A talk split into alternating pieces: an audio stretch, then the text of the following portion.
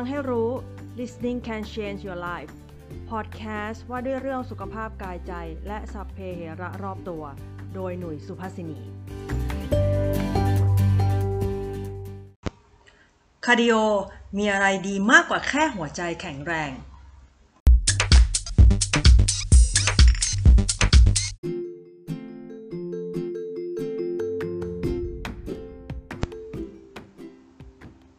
สวัสดีค่ะผู้ฟังทุกท่าน กลับมาพบกับหนุ่ยกันอีกแล้วนะคะ วันนี้เนี่ยเราจะมาพูดถึงนะในเรื่องเกี่ยวกับสุขภาพกันอีกแล้วนะเรื่องของสุขภาพเนี่ยส่วนหนึ่งที่เป็นหลักสำคัญนะคะที่ละเลยไม่ได้ก็คือเรื่องของการออกกำลังกายนะแล้วก็การออกกำลังกายเนี่ยใครๆก็รู้ว่ามันมีประโยชน์ต่อร่างกายขนาดไหนนะมันมีอยู่หลากหลายแบบ แต่ว่าโดยเฉพาะแบบคาร์ดิโอเนี่ยมันเป็นแบบที่นะที่ช่วยทำให้หัวใจแข็งแรงนะแล้วก็ยังมีผลดีกับระบบไหลเวียนโลหิตนะกระตุ้นเม็ดกระตุ้นระบบเมตาบอลิซึมนะคะลดไขมัน แล้วก็ยังมีประโยชน์อื่นๆอีกนะซึ่งประโยชน์ที่ว่าเนี่ยที่ไม่ใช่แค่ประโยชน์ทางกายภาพนะมันก็ยังมีผลอีกว่าเรื่องของคาร์ดิโอเนี่ยเรื่องของโรคภัยอื่น นะก็ยังมีเรื่องของการป้องกันร่างกายจากโรคเบาหวานโรคอ้วนโรคมะเร็ง และโรคภัยอื่นๆ ด้วยเช่นกันนะแต่นอกเหนือจากนี้เนี่ยก็ยังมีประโยชน์ทางด้านจิตใจด้วย แต่ก่อนอื่นนะ ในทางวิทยาศาสตร์แล้วอะมันมีอยู่ 2 สิ่งสำคัญ นะที่เราควรรู้เกี่ยวกับการออกกำลังกาย ก็คือว่าอันนึงเนี่ยการไหลเวียนโลหิตที่เพิ่มขึ้นจะนำพาออกซิเจนไปสู่สมอง แล้วการออกกำลังกายที่กระตุ้นอัตราการเต้นของหัวใจ อย่างพวกแอโรบิกเอยคาร์ดิโอเอยเนี่ยก็จะมีประโยชน์ในแง่นี้เป็นพิเศษเลยทีเดียว อีกเรื่องหนึ่งก็คือว่า สมองของคุณเนี่ยจะปลดปล่อยสารเคมีสำคัญทั้งหมดออกมาเลยนะ เวลาออกกำลังกายนะหนึ่งในนั้นก็คือ ตัวที่เรียกว่า brain derived neurotrophic factor นะเรียกสั้นๆว่าเป็นตัวย่อนะ BDNF BDNF เนี่ยเป็นโปรตีนที่เป็นอาหารของเซลล์ประสาทสมอง มีฤทธิ์ในการกระตุ้นเซลล์ประสาทในสมองให้เกิดการแตกแขนง มีการเชื่อมต่อระหว่างเซลล์ประสาทอย่างมากมายนะแล้ว BDNF เนี่ยช่วยในการกระบวนการเรียนรู้ ช่วยเรื่องของความจำ และควบคุมอารมณ์ด้วยนะถึงกับมีคนเปรียบเปรยเลยนะว่า BDNF เนี่ยก็เหมือนปุเสมือนปุ๋ยให้กับสมองของเรานั่นเองนะนอกเหนือจาก BDNF แล้วเนี่ยก็ยังมีสารเคมีอื่นๆ อีกนะแต่ที่สำคัญที่เราน่าจะเคยได้ยินชื่อกันก็คือโดปามีนนะแล้วยังมีอีกตัวก็คือนอร์อีพิเนฟรินนะคะซึ่งช่วยในการจดจ่อแล้วก็อารมณ์นะ ส่วนที่นอกเหนือจากกายภาพที่ว่าไว้เนี่ย มันมีประโยชน์เยอะมากเลยทีเดียวนะที่เราควรรู้ไว้นะในเรื่องของการออกกำลังกายแบบคาร์ดิโอนะซึ่งถ้าใครหลาย ๆ คนที่ออกกำลังกายแบบเหยียดยืดๆนะหัวใจไม่ค่อยเต้นแรงเท่าไหร่เนี่ยก็อาจจะไม่ได้รับประโยชน์ ที่จะจะคุยกันในวันนี้ อาจจะไม่ถึงระดับขั้นสูงนะไม่ใช่ว่าไม่ได้รับประโยชน์อะไรอะไรเลยเนี่ยในในเรื่องของหัวใจนะอาจจะไม่ได้แบบแข็งแรงมากอะไรเงี้ยแต่ว่าแน่นอนว่ามันประโยชน์นอกเหนือจากนี้เนี่ยยังมีอื่นอีกนะประโยชน์ที่ว่าเนี่ยอันนึงก็คือการออกกำลังกายแบบคาร์ดิโอจะได้เรื่องของสมาธิในการจดจ่อเนาะดังนั้นเนี่ยหากคุณมีปัญหาในการจดจ่อนะต่อการ ทำกิจกรรมต่างๆโดยเฉพาะอย่างเช่นการอ่านหนังสือนะหรือการฟังประชุม การฟังในห้องเรียนนะก็ลองพาตัวเองนะไปวิ่งดูนะหรือไปว่ายน้ำก็ได้นะเพราะผลของคาร์ดิโอเนี่ยที่มีต่อสมองของเราในส่วนที่เรียกว่าฮิปโปแคมปัสเนี่ยมันพิสูจน์ออกมาว่ามันช่วยทำให้เราจดจ่อได้นะนักวิจัยเนี่ยยังพบว่าแค่การออกกำลังกายแบบแอโรบิกเป็นเวลา 20 นาทีนะช่วยให้ นักเรียนนะมีความใส่ใจในการเรียนมากขึ้น การศึกษาในสหรัฐอเมริกาเนี่ยพบว่าเด็กๆที่เล่นกีฬาหลังเลิกเรียนสามารถทนนะต่อสิ่งรบกวน หรือเพิกเฉยต่อสิ่งรบกวนได้ดีขึ้น แถมยังมีความ multitasking นะทำอะไรได้หลาย ๆ อย่างในเวลาเดียวกันนะแล้วก็มีฟังก์ชันในการควบคุมต่อสิ่งต่างๆ ได้ดีขึ้นนอกจากนี้เนี่ยประโยชน์ก็ยังมีอีกก็คือประโยชน์ในแง่ของมีความสามารถในการ คิดสร้างสรรค์นะคาร์ดิโอช่วยส่งเสริมความคิดสร้างสรรค์นะอย่างเช่นถ้าไม่ถึงขั้นวิ่งอะเดินเร็วก็ได้นะการเดินเนี่ยเขาบอกว่าช่วยเพิ่มการคิดทั้งแบบสิ่งการคิดมันมีอยู่2แบบนะอันเรียกว่า divergent กับ convergent นะการคิดแบบ divergent ก็คือการคิดถึงสิ่งใหม่ๆ หรือความน่าจะเป็นต่างๆ ส่วนความคิดแบบ convergent เนี่ยก็คือการนำความคิดหรือไอเดียที่แตกต่างหลากหลาย ให้มาบรรจบเป็นคอนเซปต์เดียวกันเนาะ ซึ่งไม่ว่าจะเป็นความคิดแบบไหนนะในทั้งสองแบบเนี่ยก็ออกมาในลักษณะเชิงสร้างสรรค์ นั้นไม่ว่านะจะออกกำลังกายนะขอให้เป็นแบบคาร์ดิโอจะเป็นเดินเร็วก็ได้เนาะหรือว่าวิ่งก็ได้นะหรือจะทำการออกกำลังกายแบบ HIIT ก็ได้ซึ่งเคยคุยไปแล้วนะคะเรื่อง HIIT นะคะ H H H I I T เนี่ย High Intensive Interval Training แล้วก็คือการออกกำลังกายแบบมีการหนักเนาะ แบบความเข้มข้นสูง ช่วงเวลาหนึ่งสั้น แล้วก็มาพักเนาะหรือทำให้ช้าลงหรือเบาลงในช่วงเวลาสั้นเหมือนกันสลับไปเป็นอะไรแบบนั้นเนาะการศึกษาเนี่ยมากมายได้พบถึงประโยชน์ที่ได้รับเป็นความสามารถในการคิดสร้างสรรค์นั่นเองนะประโยชน์อันถัดมาเนี่ยก็คือมีเรื่องของ will power นะ will power คือความมุ่งมั่นและความตั้งใจนะมีนักจิตวิทยาคนหนึ่ง นะชื่อ Roy Baumeister นะถ้าไม่แน่ใจว่าอ่านจะออกเสียงถูกหรือเปล่านะคะแต่เป็นนักจิตวิทยา ผู้ให้ไอเดียที่มีชื่อเสียงว่า will power เนี่ยเขาบอกว่านะ will power ก็เหมือนกล้ามเนื้อ นั่นหมายความว่ายิ่งออกกำลังกายก็ยิ่งแข็งแรงนั่นเอง ทั้งนี้เนี่ยการฝึกควบคุมตัวเองโดยการสร้างนิสัยที่ดีจะทำให้ชีวิตคุณเนี่ยดีขึ้นในหลาย ๆ ทางนะ และสิ่งที่สร้าง will power ได้นั้นก็คือการออกกำลังกายนั่นเองนะ ทุกครั้งที่คุณไปที่ฟิตเนสนะหรือไปสตูเราจะเป็นสตูอย่างที่ว่าคือสตูดิโอโยคะก็ได้นะ คุณกำลังทดสอบความสามารถในการควบคุมตัวเองนะทุกครั้งที่คุณยยกน้ำหนักวิ่งทางไกลว่ายน้ำกลับไปกลับมานะรวมไปถึงถ้าอย่างคนฝึกโยคะนี่มักชอบพูดกันบ่อย ๆ ว่า แค่ลุกออกจากเตียงนี่ก็สุดๆแล้ว พาตัวเองออกไปที่สตูก็สุดๆแล้ว แล้วต้องหรือบางคนถ้าฝึกเองที่บ้านลุกออกมาได้เนาะทำภารกิจอะไรก็แล้ว แต่ขอให้ปูเสือได้เนี่ยแล้วเริ่มฝึกได้เนี่ยมันถือว่าเป็นช่วงการต่อสู้ที่ไม่มีวันสิ้นสุดเนาะระหว่างร่างกายและจิตใจของเรานะคนฝึกร่างกายให้ยังไงไม่ให้มันล้มเลิกแม้ว่าเราจะเหนื่อยอ่อนนะต่อให้ปูเสือแล้วฝึกมาแล้วบางคนก็ยังมีต่อรองใช่ไหมมี คุยกับตัวเองนะว่าจะไปต่อไหมไม่เอาหรือเอาแค่นี้พอแล้วอะไรอย่างนี้ การฝึกฝนนี้เนี่ยช่วยทั้งในด้านทั้งการงานแล้วก็การเรียนด้วยเช่นกันนะสมองจะได้รับการเตรียมพร้อมเพื่อดีลกับความยากลำบากและเรื่องวุ่นวายที่เข้ามาวนเวียนไม่หยุดหย่อนนั่นเอง ประโยชน์อันถัดมาเนี่ยก็จะเกี่ยวกับนะอารมณ์ การออกกำลังกายเนี่ยช่วยปลดปล่อยฮอร์โมนโดปามีนแล้วก็เอนโดฟินออกมานะซึ่งเป็นฮอร์โมนเป็นฮอร์โมนอะไร เป็นฮอร์โมนที่ทำให้เรามีความสุขนั่นเองนะจึงไม่ต้องแปลกใจเลยที่ใครๆ ก็มักจะบอกว่าถ้านะรู้สึกเครียดหรือหงุดหงิดนะโกรธนะไม่รู้ไปลงที่ไหนก็ให้ไปออกกำลังกายซะนะประการแรกเนี่ยมันเพราะว่ามันเป็นการบำบัดเพื่อถ่ายทอดอารมณ์เชิงลบเหล่านั้น ให้กลายเป็นสิ่งที่มีความ productive เนาะประการสำคัญก็คือว่าร่างกายของคุณก็จะปล่อยฮอร์โมนกระตุ้นนะให้คุณรู้สึกดีนั่นเองเพราะว่าฮอร์โมนที่ออกมาจะทำให้เรามีความสุขนะ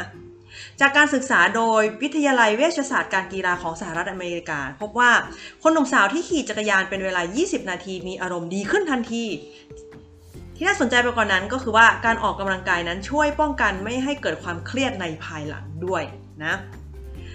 ยังมีการศึกษาหนึ่งพบว่าหนูที่เขาใช้ในการทดลองเนี่ยคือให้หนูน่ะได้วิ่งก่อนที่จะถูกบังคับนะให้ว่ายน้ำในน้ำเย็นฟังแล้วสงสารหนูเนาะ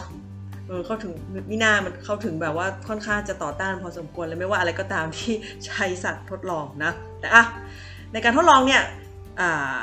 เขาให้หนูเนี่ยวิ่งนะก่อนที่จะให้หนูไปว่ายน้ำในน้ำเย็นปรากฏว่าหนูพวกนี้มีความเครียดน้อยกว่าเมื่อเปรียบเทียบกับ ตัวที่ไม่ได้วิ่งนะคือโยนลงน้ำให้ไปว่ายน้ำเย็นเลยอะไรอย่างนี้นะนั่นก็หมายความว่าการออกกำลังกายช่วยเตรียมสมองในการรับมือกับสถานการณ์ที่ตึงเครียดนั่นเองนะถ้าพูดถึงสถานการณ์ตึงเครียดหรือความเครียดแล้วเนี่ยนะมันก็ลามไปถึงเรื่องความหดหู่ซึมเศร้าได้เช่นกันนี่ก็ถือว่าเป็นอีกประโยชน์หนึ่งนะที่จะได้จากการออกกำลังกายแบบคาร์ดิโอนะการออกกำลังกายเนี่ยมันไม่ใช่วิธีการเดียวในการรักษาอาการซึมเศร้าหรอก นะอันนี้อย่าเพิ่งแบบว่าไปเหมารวมแล้วกัน แต่เรียกว่ามันมีส่วนช่วยจะดีกว่านะตัวกระตุ้นอารมณ์มีประโยชน์เป็นพิเศษสำหรับความทุกข์ทรมานจากอาการซึมเศร้านะมีการศึกษาที่ให้ผู้มีอาการซึมเศร้าอย่างหนักใช้เวลาประมาณครึ่งชั่วโมงนะคะบนลู่วิ่งเนาะหรือลู่ทางเดินเป็นเวลา 10 วันนะคะหมายถึงว่าไม่ได้วิ่งยาวตลอด 10 วันนะหมายถึงว่าเขาก็เออ ครึ่งชั่วโมงต่อวันเนี่ยในเวลา 10 วันนะคะ นักวิทยาศาสตร์ก็เลยสรุปว่าสิ่งที่เขาเห็นนะ กิจกรรมเชิงกายภาพสามารถลดความรุนแรงของอาการในผู้ป่วยซึมเศร้าได้นะยิ่งไปกว่านั้นเนี่ยยังพบว่าแม้แต่การออกกำลังเนี่ยแม้เพียงครั้งเดียวก็สามารถปรับอารมณ์ให้ดีขึ้นได้ ซึ่งเป็นเรื่องที่คนที่ฝึกโยคะอันนี้ตั้งจากอยู่สายโยคะเนี่ยก็จะเป็นเหมือนหลาย ๆ ครั้งที่เราได้ยินเซเลบพูด อันนี้เคยได้ยินสัมภาษณ์เนาะหรือแม้แต่บางคนเนี่ยที่ไม่เคยฝึกโยคะมาก่อนแต่จะพัดจะผูกเข้าไปฝึกโยคะ อันนี้ส่วนใหญ่ อันนี้เหมือนว่าจะเคยเล่าแล้วเหมือนกัน ว่ามีคนเข้าไปฝึกในคลาสโยคะร้อนเนี่ยแล้วจากคนทำงานนะโอ้ยพอแค่คลาสแรกไปแบบไม่รู้อีโนอีเน่คือมันแบบปรากฏว่าออกมาอย่างมีความสุขมากนะถึงแม้ว่าทำได้มากไม่ได้มากอะไรก็ไม่รู้อะไรเงี้ยแต่ว่าพอได้ออกกำลังเราได้ออกเหงื่อ แล้วก็หัวใจเต้นไปด้วยเนี่ย ก็รู้สึกว่าเออรู้สึกดีกับออกมาเลยเช่นกันนะ นอกเหนือจากนี้เนี่ยการออกกำลังกายแบบคาร์ดิโอยังมีส่วนในเรื่องที่เกี่ยวกับความเสื่อมถอยตามอายุไขนะคะในเรื่องออการฝึกสมองเนี่ยเวลาเราบอกว่า เอ้ยอยากจะทำยังไงให้สมองมันมีความเฉียบคมขึ้นนะบางคนก็แบบเออ ไปเล่นคำปริศนาบ้างไปซูโดคุมั่งเนาะ นันนีโนนซึ่งเป็นเกมเรียกว่าฝึกสมองก็จริงนะ แต่ว่าเเขาบอกว่าผู้สูงอายุสามารถต่อสู้กับโรคสมองเสื่อมและอัลไซเมอร์ได้ด้วยการออกกำลังกายนะแม้การเดินเร็วแค่ครึ่งชั่วโมงประมาณ 3 ครั้งต่อสัปดาห์เนี่ยก็ช่วยชะลออาการโรคสมองเสื่อมได้ละนะในการศึกษาเมื่อปี 2013 นะที่ตีพิมพ์ใน British Journal of Sport Medicine เนี่ย พบผลลัพธ์ที่ยอดเยี่ยมที่เชื่อมโยงกับการออกกำลังกายเป็นประจำในแต่ละสัปดาห์นะว่า ช่วยเพิ่มโอกาสในการแก่ตัวลงอย่างมีสุขภาพที่ดีเนาะคือลาอย่างวันนั้นเมื่อไม่นานนี้มีพอดแคสต์ส่วนหนึ่งที่พูดคำว่า life span กับ health span ไปแล้วเนี่ย คือ life span มันก็อายุขัยของเรา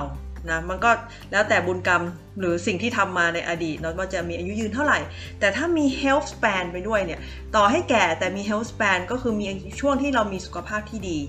นะได้ยาวนานแค่ไหน ก็ถือว่าโอ้โหเป็นบุญมากๆนะอันนี้นำให้นึกถึงอีกตัวหนึ่งเมื่อไม่กี่วันมานี้เนี่ยมี YouTube อยู่ตัวหนึ่งถึงขั้นต้องเอาไปแชร์ใน Facebook เลย เป็นผู้หญิงญี่ปุ่นคนหนึ่งนะคะ เป็น fitness instructor คนสอนคนที่สอนอยู่ในฟิตเนสนะ แล้วเขาขึ้นชื่อว่า ได้รับขนานนามเลยสิถูกว่าเป็นผู้หญิงที่เป็นครูนะสอนในฟิตเนสเนี่ยที่อายุมากที่สุดนะในญี่ปุ่นในตอนนี้นะคะ ซึ่งเขาอายุ 89 ปี แล้วโหการออกกำลังเขานี่เห็นแล้วเราอายเลยทีเดียว เพราะว่าเขาเคลื่อนตัวได้คล่องแคล่วมาก แล้วยังหน้าตาสดใส อะไรเงี้ยก็จะเห็นเลยว่า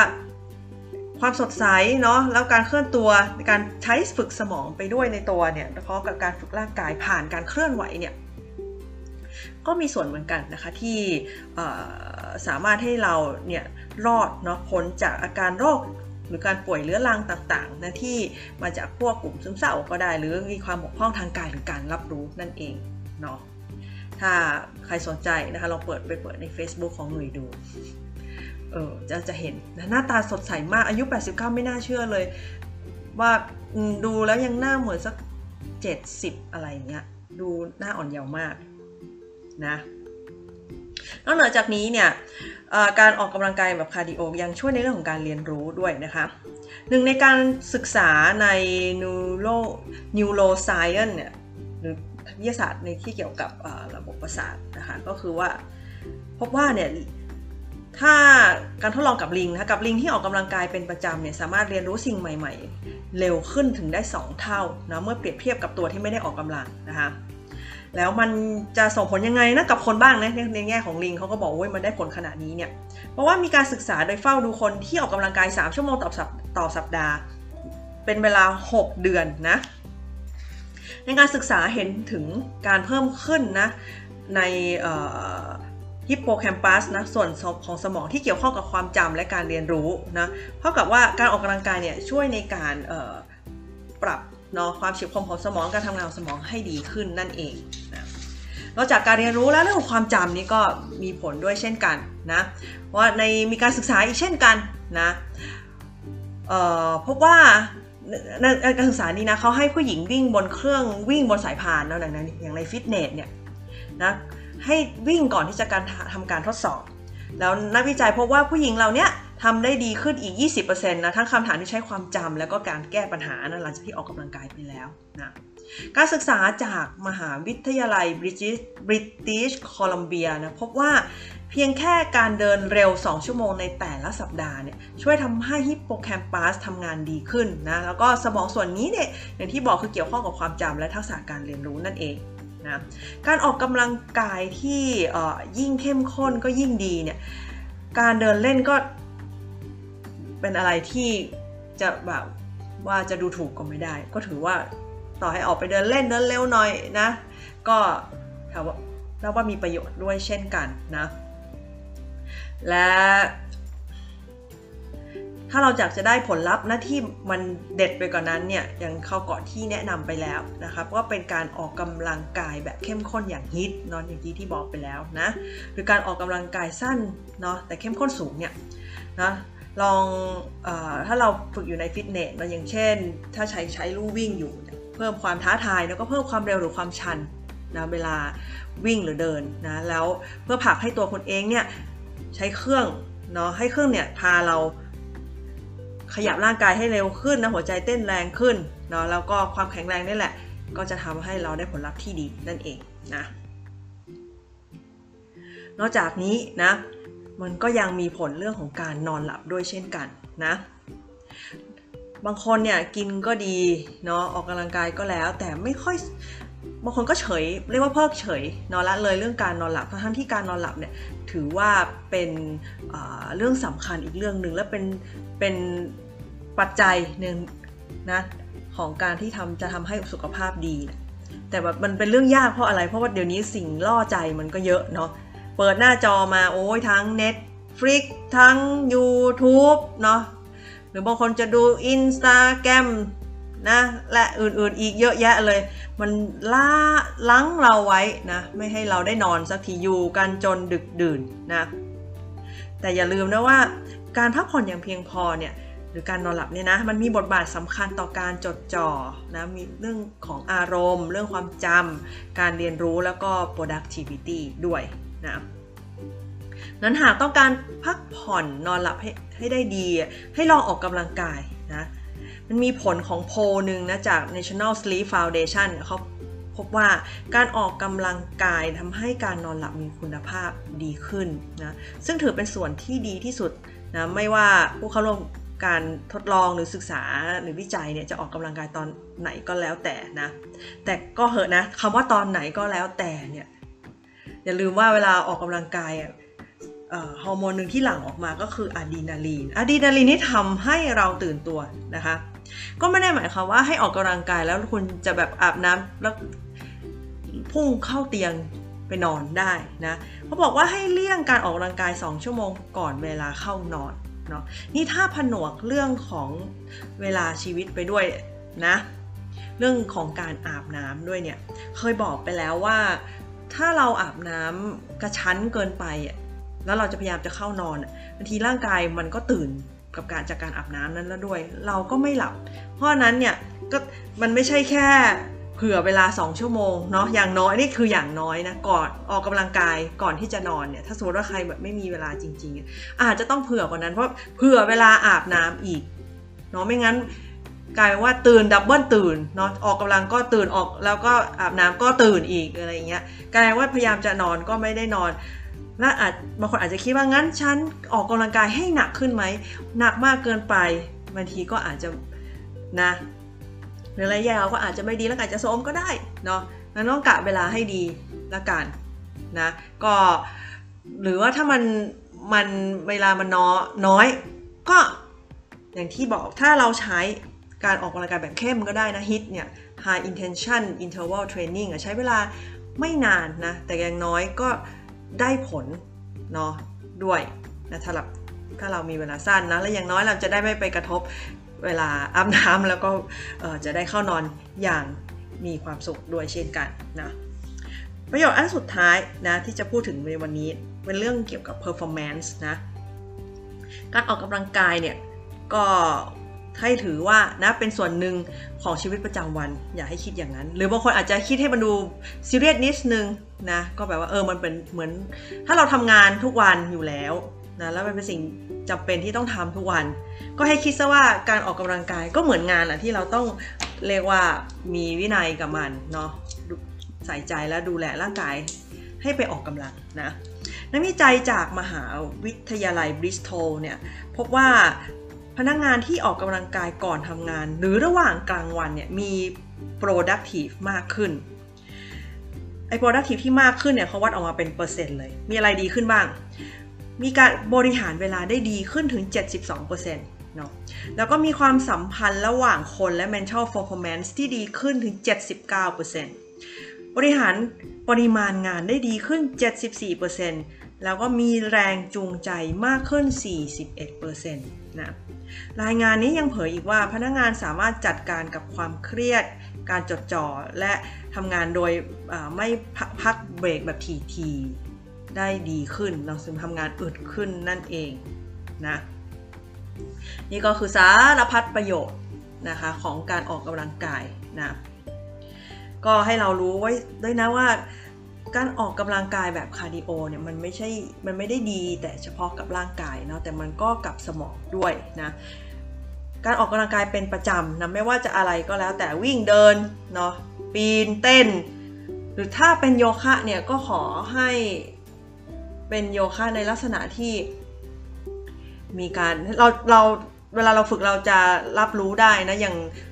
แม้แต่คนฝึกอาชังก้าเนี่ยฝึกในไมซอยยังไม่เท่าฝึกเลดถ้าฝึกได้อย่างเลดนะนี่ว่ามันได้คาร์ดิโอแล้ว แล้วก็ ไม่แน่ใจว่าทุกวันนี้ยังมีมีการ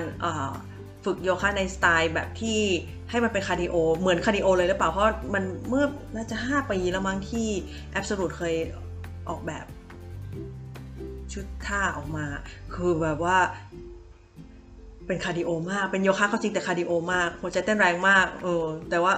ก็ท้าทายดีนะ แต่ว่าต้องเข้าใจก่อนว่าคาร์ดิโอเนี่ยคือมันอย่างน้อยอะหัวใจมันต้องเต้นประมาณ 85ถึง90มั้ง ถ้าจำไม่ผิดเออ นั่นแหละนะไม่ใช่แค่อะไรถ้าบอกว่าหยินโทษนะไม่ได้เกี่ยวว่ามันมันมันไม่ดีหรือดีนะอันนี้แค่ประเภทที่มันน่าจะเป็นคาร์ดิโอประเภทแบบว่า ยืดนอนเฉยเฉยเหยียดอันนั้นเอาไว้แบบหรือว่าเรียกว่า restorative อะไรเงี้ยอันนั้นอาจจะเอาไว้แบบว่าผ่อนคลายมากๆเนี่ยเรื่องคาร์ดิโอก็อาจจะไม่ได้นะก็ให้ต้องแบ่งแยกให้ชัดเจนด้วยว่าตัวเองฝึกแบบไหนเนาะก็ถ้า ฝึกคาร์ดิโอใช้กล้ามเนื้อมากๆ โอเค มันแน่นอนมันก็ต้องมีแบบฝึกผ่อนคลายบ้าง แต่ถ้าผ่อนคลายอย่างเดียวก็ควรจะมาฝึกในรูปแบบที่มันมีการกระชับเขามีความกระชับกระเฉงในหัวใจเต้นเร็วขึ้นบ้างก็จะดีนะ เพราะว่าในเรื่องของคาร์ดิโอเนี่ยมันช่วยนะดำเนินชีวิตได้ได้ได้ทั้งเรื่องการในแง่ของอชีวิตเรามันก็มีหลายมุมบางคนถ้าเป็นนักเรียนอยู่ก็ในเรื่องของการเรียนเนาะ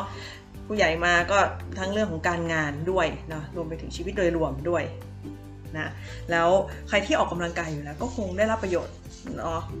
ไม่แน่ใจว่าจะครบทั้งหมดอย่างที่บอกหรือเปล่า แต่ก็คิดว่าได้ครบได้ได้บ้างเนาะไม่มากก็น้อยนะแล้วก็บางคนที่เพิ่งมาออกเนาะแล้วเพิ่งได้รับประโยชน์ของมันนะก็อาจจะบอกว่าเออพรุ่งนี้ฉันออกกำลังกายมาตั้งนานแล้วก็ดีนะก็น่าจะ ทำให้ต่อเนื่องนะเรื่องแบบนี้นะจะมากจะน้อยเนี่ยอย่าไปเเรียกว่าตีกรอบตัวเองมากแต่ขอให้ได้ทำนะคะอย่างน้อยให้ร่างกายได้ขยับขยื่นบ้างนะแล้วถ้าอยากรู้ว่าขยับขยับขยื่นร่างกายแล้วมันช่วยทำให้ชีวิตเราเนี่ยดีๆนะสามารถเป็นคนแก่เนาะหรือหรือพอมีอายุมากขึ้นมีสุขภาพที่ดีเนาะมีคุณภาพชีวิตที่ดียังไงเนี่ยนี่ว่า ขอย้อนกลับไปที่คุณป้าอายุ 89 ที่เล่าให้ฟังเมื่อกี้แล้วกันลองกลับไปดูเนาะในเห็นแล้วก็รู้สึกอย่างนั้นจริงๆว่าถ้าเราแข็งแรงได้อย่างนั้นเนี่ยตอนแม้แต่เราแก่ตัวเมื่อไหร่ เราก็ยังเห็นเห็นเลยว่า คุณยายเขาเรียกว่าคุณระดับคุณยายเลยคุณยายคนนี้ก็ดูแลตัวเองได้แน่นอนคิดว่าขับรถได้เลยเลยแหละเนาะเห็นแล้วก็รู้สึกว่าเป็นแรงบันดาลใจ เห็นเราเห็นแก่แล้วก็สดใสเช่นกันนะก็ขอให้ผู้ฟังทุกท่านนะคะ มีชีวิตที่สดใสเนาะมีสุขภาพที่แข็งแรงนะผ่านการออกกำลังกายนะเป็นประจำละกันเพราะมันเป็นสิ่งหนึ่งนะของปัจจัยที่ทำให้มีสุขภาพดีนั่นเองนะคะก็ขอขอบคุณนะคะที่ติดตามรับฟังฟังให้รู้แล้วค่อยกลับมาเจอกันใหม่ใน EP หน้าค่ะ สวัสดีค่ะ